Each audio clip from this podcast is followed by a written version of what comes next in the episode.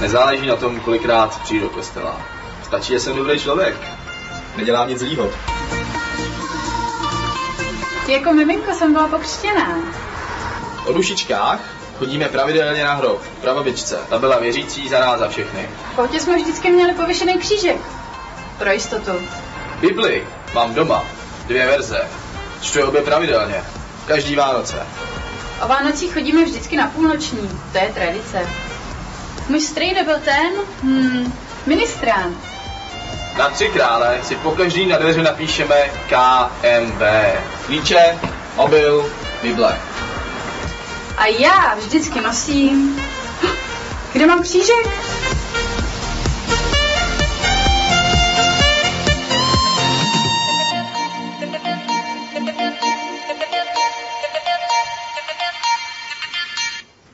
Paráda. Tak ještě jednou vítej v ICF, vítej tady v kostele na lodi.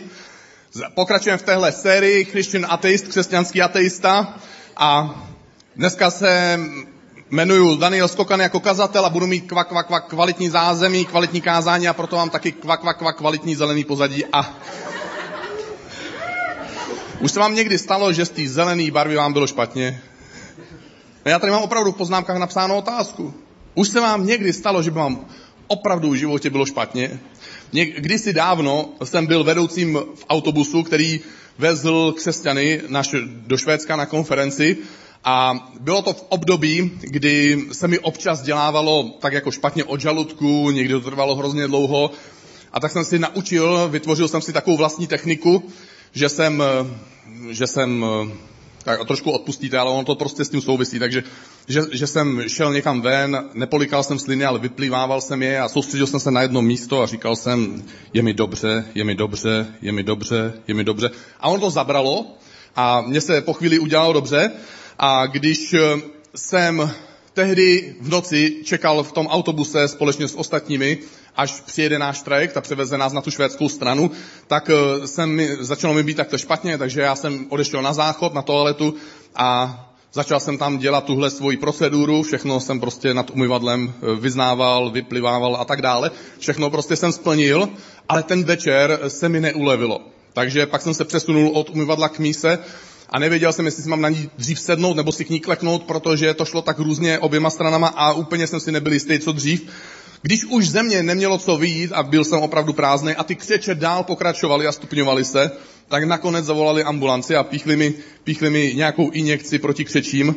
A myslím, že každý z nás se někdy ocitl v situaci, kdy nám bylo opravdu špatně. Je tady někdo takový, že jste vyhodili to, co jste se zrovna někdy naobědovali, jo? jo? Já vím, že to je takový trošku zahambující, jako zahambující zkušenost a že člověk se zrovna v kostele s tím nepotřebuje chlubit, takže jako chápu vaší mohutnou reakci a, a já se za chvíli dostanu k tomu, nebo za chvíli pochopíte, proč, proč jsem se vám snažil připomenout tenhle hrozný si v životě zažili a možná vás ještě někdy čeká. To dnešní téma se jmenuje Christian Atheist, věřím v Boha, ale neberu to zas tak vážně. My se bavíme o tom, že existují lidé, že existují věřící, kteří řeknou, věřím v Boha, ale jejich život nevypadá tak, jako by Bůh byl, nebo jako by Bůh existoval. A když já vás obdivuju, že jste vlastně přišli na tohle dnešní téma, protože když si přečtete, je vidět, že moc nečtete program, takže je to dobrý.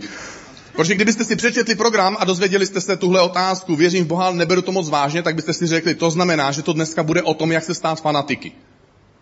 A to samozřejmě je dobrá otázka, jestli chceme se stát fanatiky, protože když jsme se vydali na svoji cestu víry a když jsme říkali poprvé v životě, Ježíši, dávám ti svůj život, proměň ho jak chceš, tak jsme neplánovali a ani jsme nějakým způsobem neočekávali, netoužili potom, že bychom měli potřebu stát se náboženskými fanatiky. Naštěstí pro dnešní večer to ani dneska nikdo po nás nechce. A já mám tady k téhle myšlence ovšem několik příkladů, a ten první příklad se týká hned školy. Zkuste si představit, že přijdete do školy a řeknete, chodím do školy, ale nepřeháním to.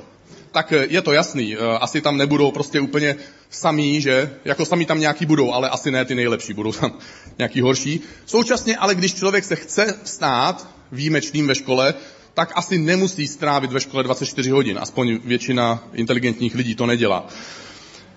Mám takový druhý level, tomuhle, k téhle myšlence a to je, že divněji zní tahle, tahle věta, když ji použiju v práci. Přijdu za šéfem a říkám, šéfe, já chodím sem jako do práce, ale neberu to zase tak moc vážně. Tak eh, dá se předpokládat, že v tomhle zaměstnání asi nebudeš povýšený, ani nedostaneš přidáno a já tuším, odhaduji, že ani v té práci nejsi zas tak moc šťastný.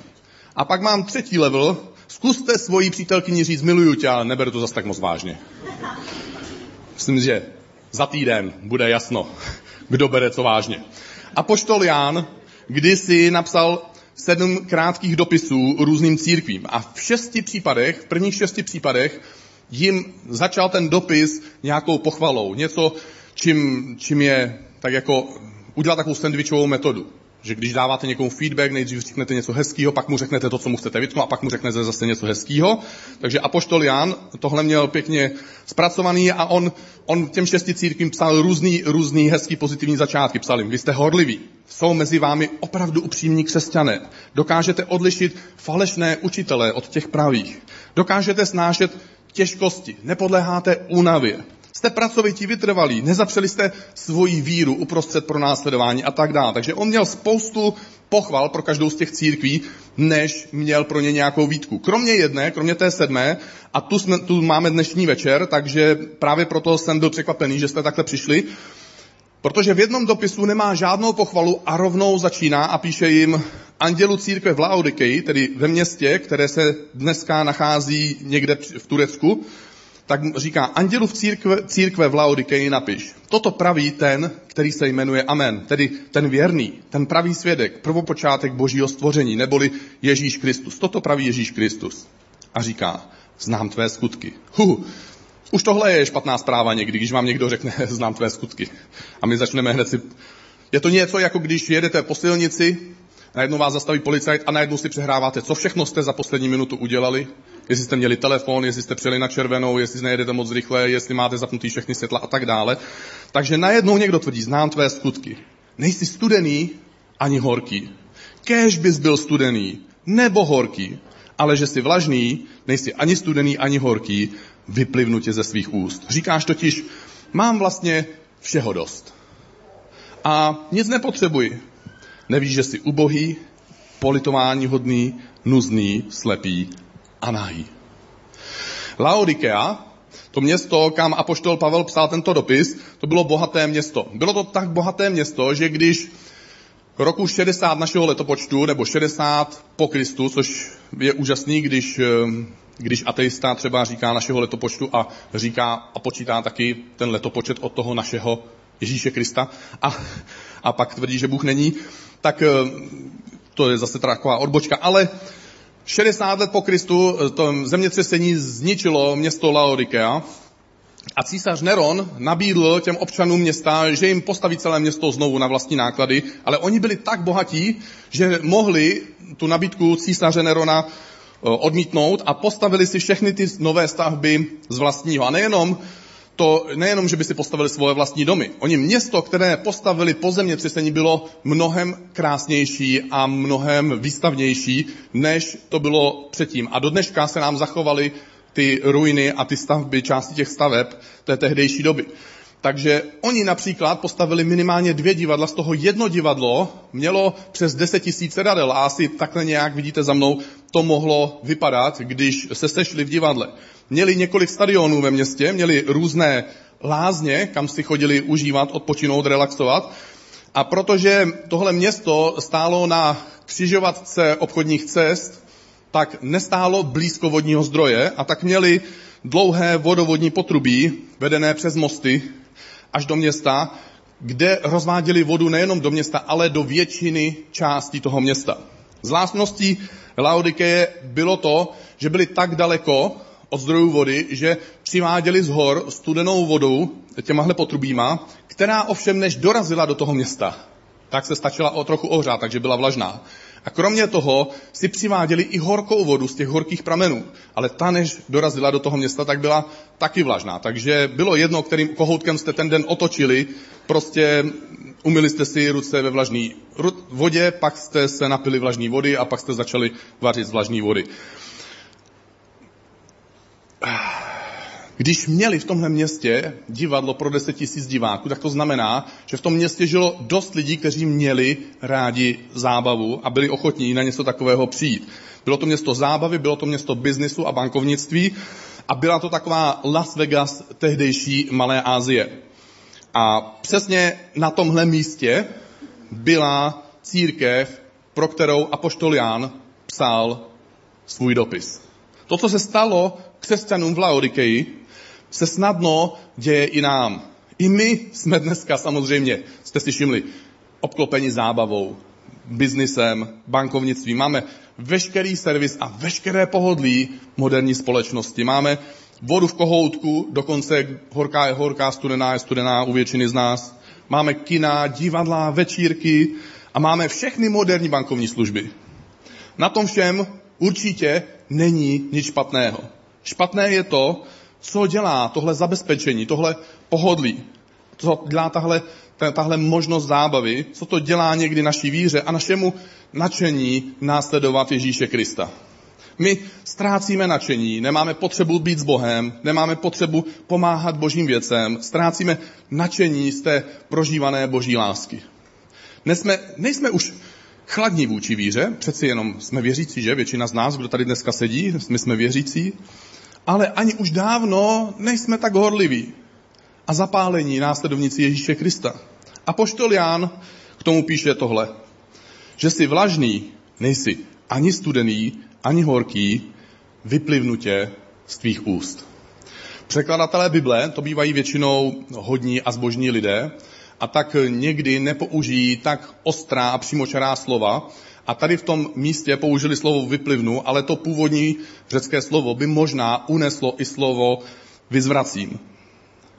Naše tělo je někdy v situaci, že nám něco nechutná, nebo je to jedovaté. A v tu chvíli, kdy to vkládáme do úst, tak se to snažíme vyplivnout a když už to náhodou tedy spolkneme, tak máme pocit, že to potřebujeme vyzvrátit. Je to okamžik, kdy naše tělo něco odmítá. Je to jako, když si dáváte vlažné pivo. Většina chlapů, když si dá vlažné pivo, tak prostě vám opravdu hodně poděkujou. Protože pivo se dá pít studené.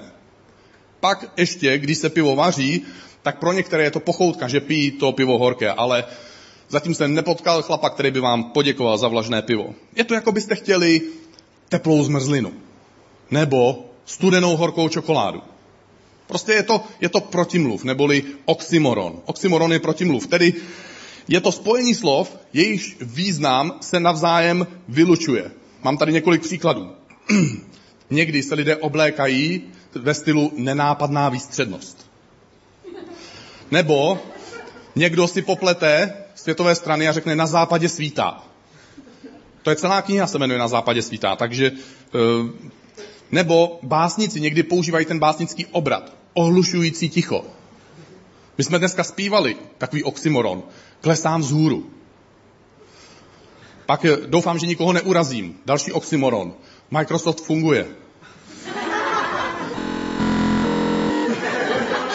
Koukám, že jsem hodně lidí neurazil.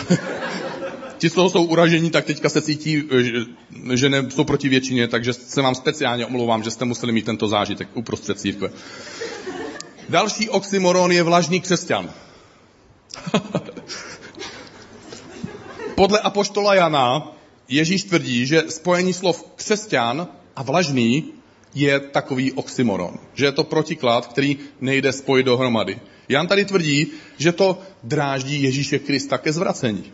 Že je to něco, co je potřeba vyplivnout. Jak může takový vlažný křesťan vypadat? Mám tady sedm bodů, jak může vlažný křesťan vypadat. Fuh, takový dlouhý seznam, že? To si těšil na to dneska. Takže vlažnému křesťanovi víc záleží na tom, jestli je přijatý u lidí, než jestli je přijatý u Boha.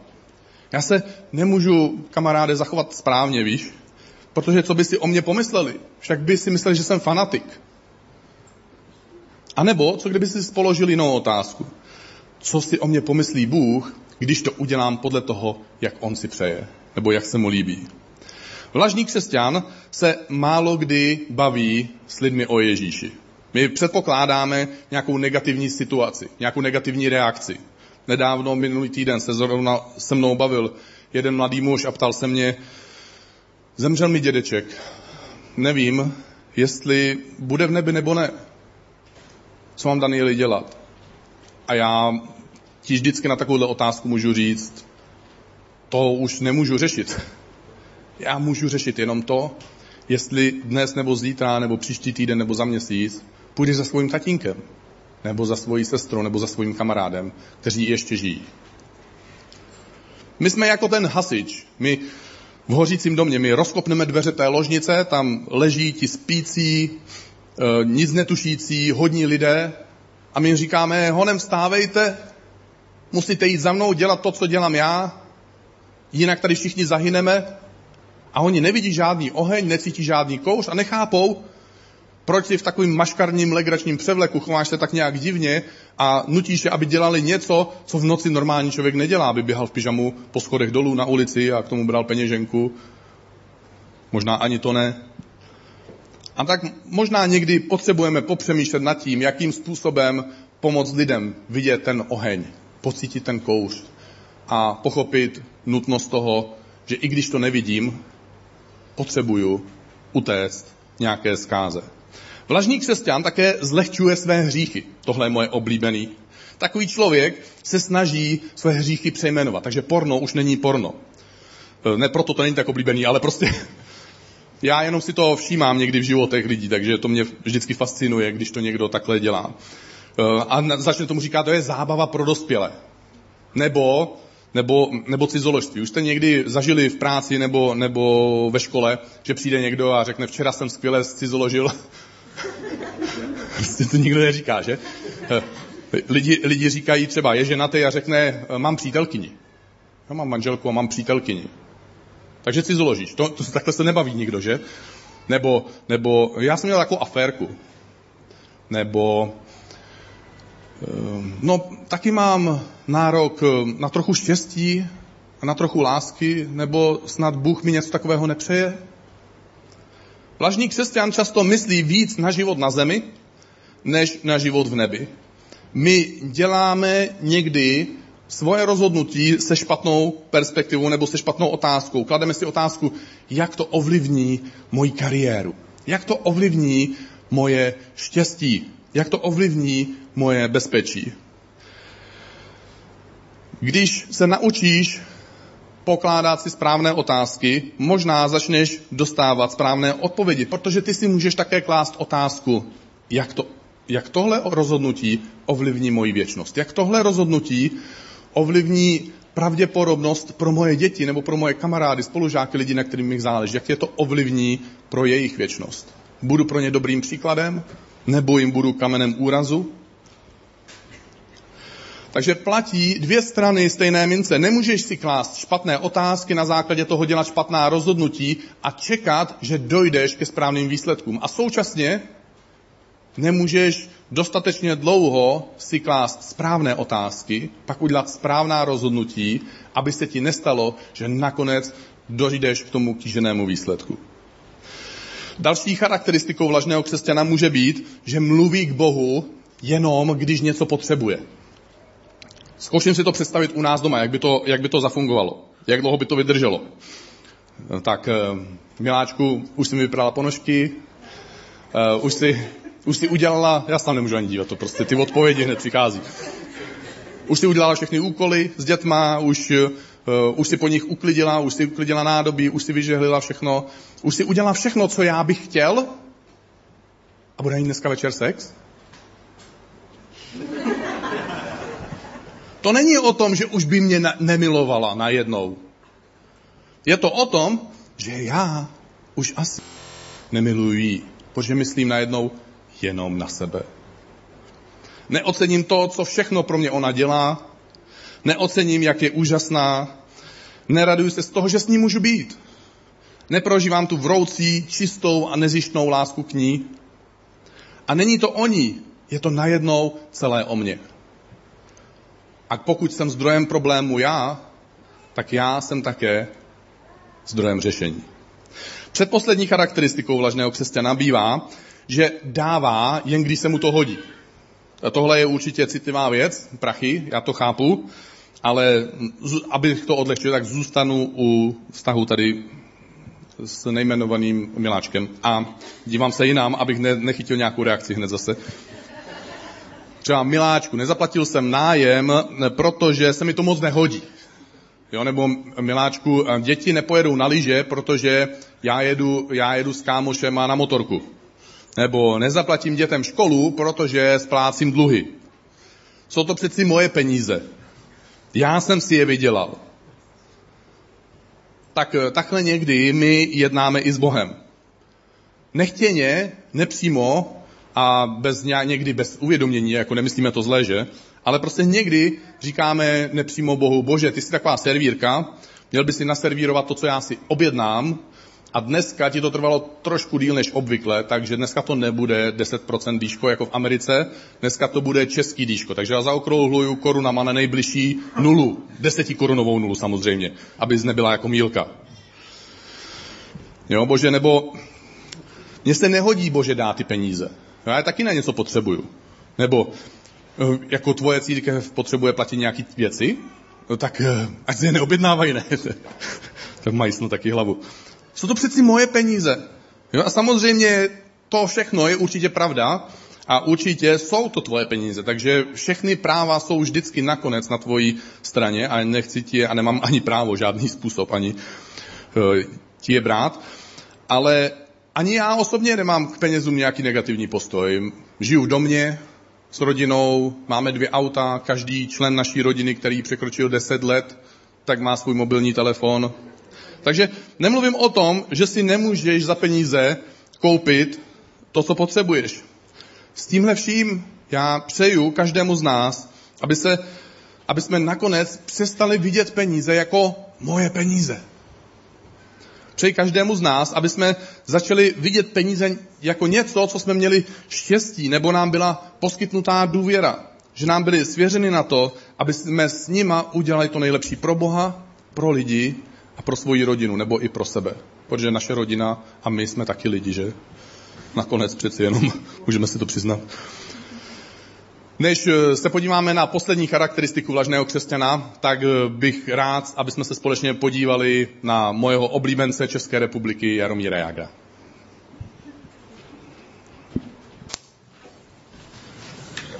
Čau, Kivá rodino, jak se máte? Dneska je čtvrtek, přesně nevím kolikátýho. Týdny jdou hrozně rychle za sebou, takže bych vám možná lhal. A je za 10 minut 9, připravuju se na trénink, individuální trénink. A teď se budu převazovat velice důležité věci. Je to závaží dvoukilový na kotníky možná díky tomu mám problémy s číslama. No nebo ne možná, ale stoprocentně. Ale to se nedá nic dělat, protože bez toho by jsem se cítil daleko hůř. Další důležitá věc k mému tréninku, možná ta nejdůležitější, je vesta 20 kilová, 20 kilová vesta,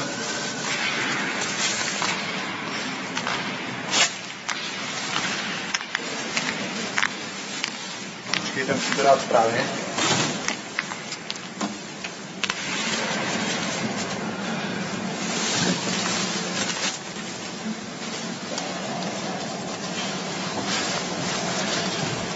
Není to jednoduchý v té vestě bruslit, ale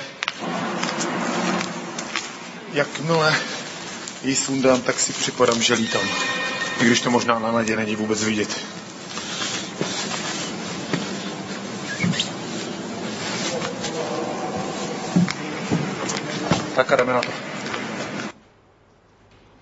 Mně se na Jaromírově líbí tři věci. Jedna, jedna je, že se stal, nastřelil tolik gólů, že dosáhl třetího místa v americkém bodování, takže to je úžasná věc, to je zrovna čerstvá novinka, takže pokud jste to dneska nestačili zaregistrovat, tak je dobře, že jste přišli do kostela, protože to je závažná informace, která může změnit váš život.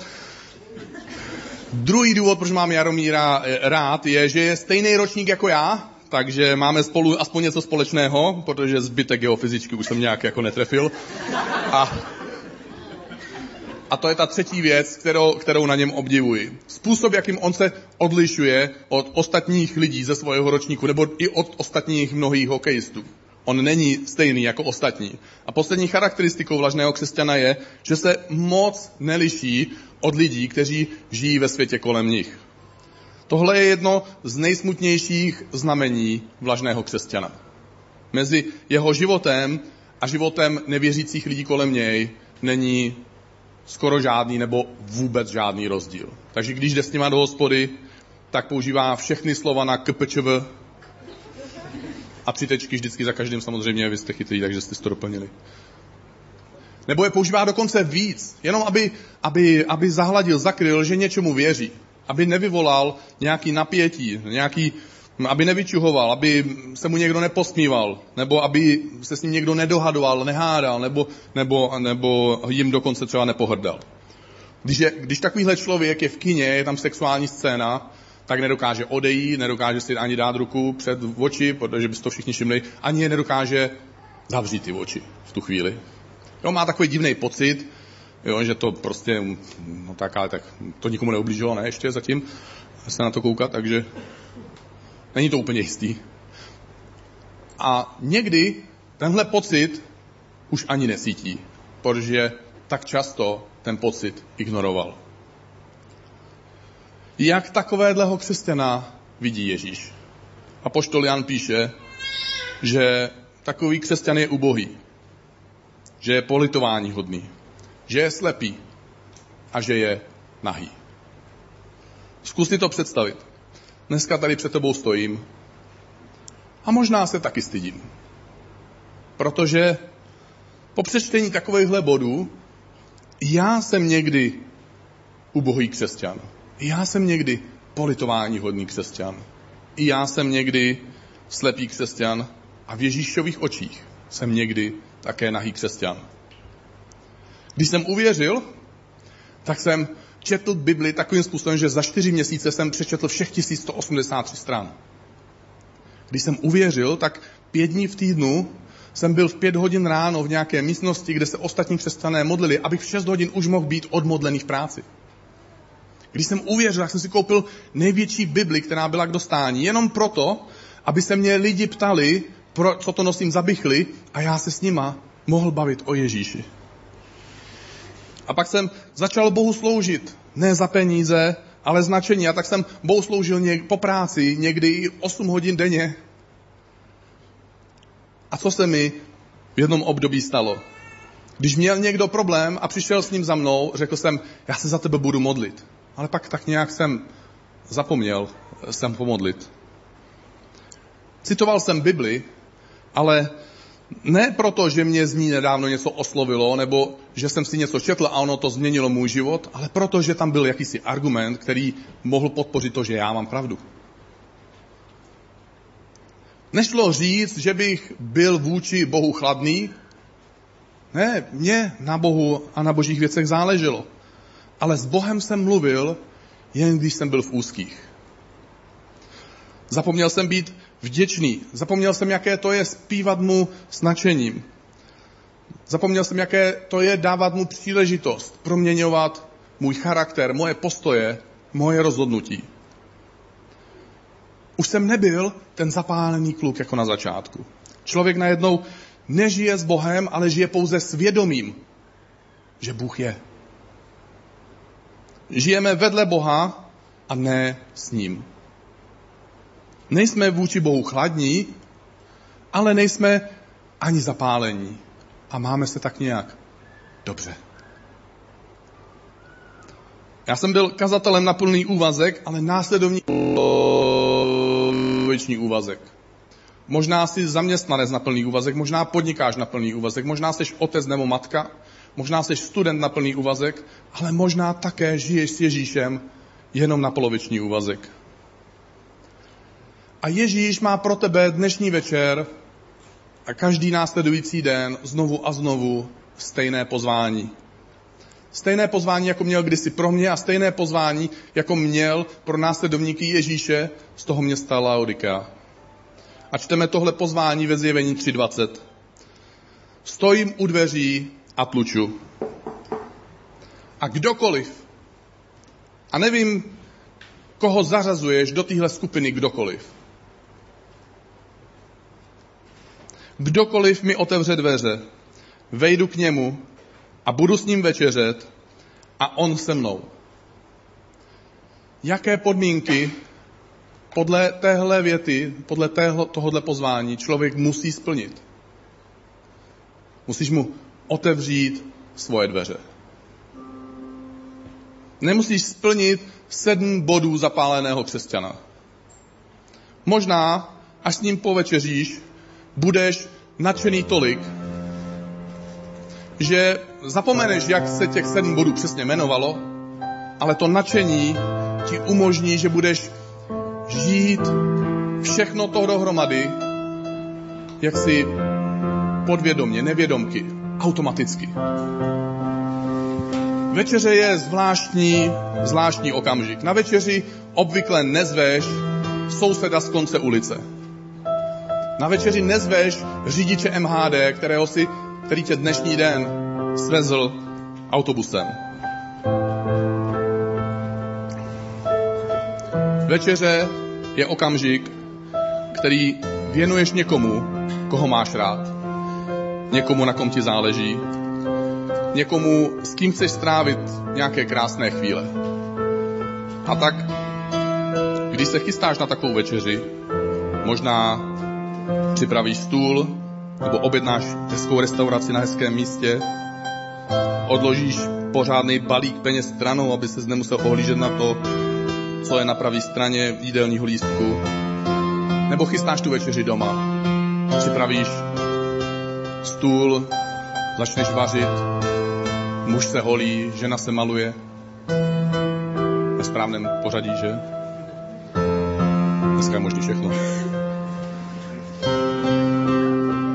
Těšíš se. Někdo už se těší teďka. Už jsem vás dojal. A přichází ten okamžik.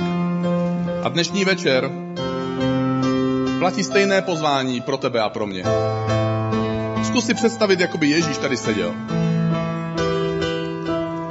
A říkal ti, zvu tě na dnešní večeři. Chci s tebou jíst. Chci s tebou strávit tenhle čas. Ne proto, že jsi bídák, ani proto, že jsi dobrák. Chci s tebou strávit tenhle čas, protože tě miluju. Protože jsi můj kamarád. Protože jsi můj bratr, jsi moje sestra. Jsi někdo, na kom mi záleží a někoho, koho přijímám. Přijmeš to pozvání?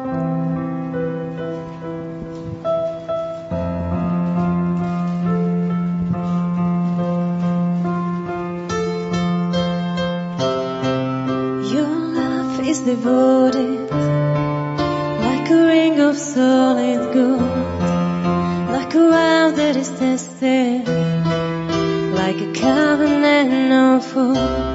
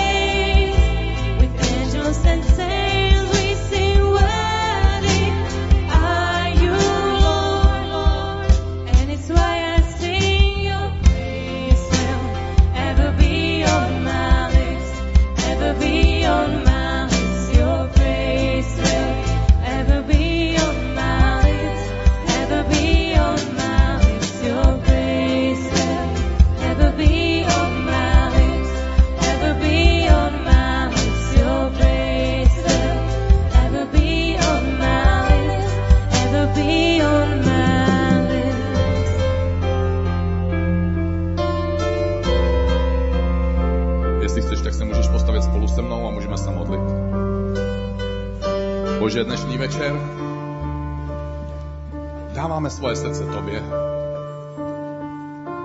Bože, vydali jsme se na cestu s Tebou a chceme Tě následovat po zbytek svého života. Chceme být uchvácený Tebou a pohlcený tím, co děláš v našich životech. Chceme být vděčný za všechno, co děláš. Všímat si všech těch drobných i velkých věcí, toho, že můžeme kdykoliv k tobě přijít, že nikdy nejsi daleko, že jsi jenom jednu modlitbu vzdálený od našeho srdce a od našeho života.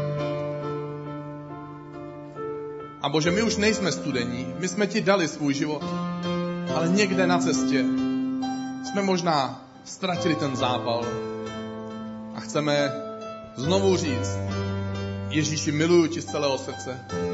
Chci si uvědomovat, co všechno si pro mě udělal, co všechno si pro mě připravil. Chci s tebou jít ve svém životě v ruku v ruce. Chci pomáhat lidem, aby viděli a poznávali tebe. Bože, jestli někdy v budoucnosti moje svíčka nějak zakolísá, já zaváhám, Bože, děkuji ti, že jsi vždycky znovu a znovu tak blízko, že stačí jenom, abych otevřel dveře svého srdce a řekl, Ježíš je tady jsem, vstup a pojď dál. Můžeme spolu večeřet a strávit spolu zbytek mojeho života. Bože, modlím se za každého, kdo tady dnešní večer je. Modlím se, aby si ho chránil a požehnal, aby si ho chránil a požehnal tam, kde pracuje nebo studuje, aby si požehnal a chránil jeho rodinu, jeho podnikání. Bože, buď jeho zaopatřitelem. Bože, ať každý prožívá tvoji lásku a požehnání ve jménu Ježíše Krista. Amen.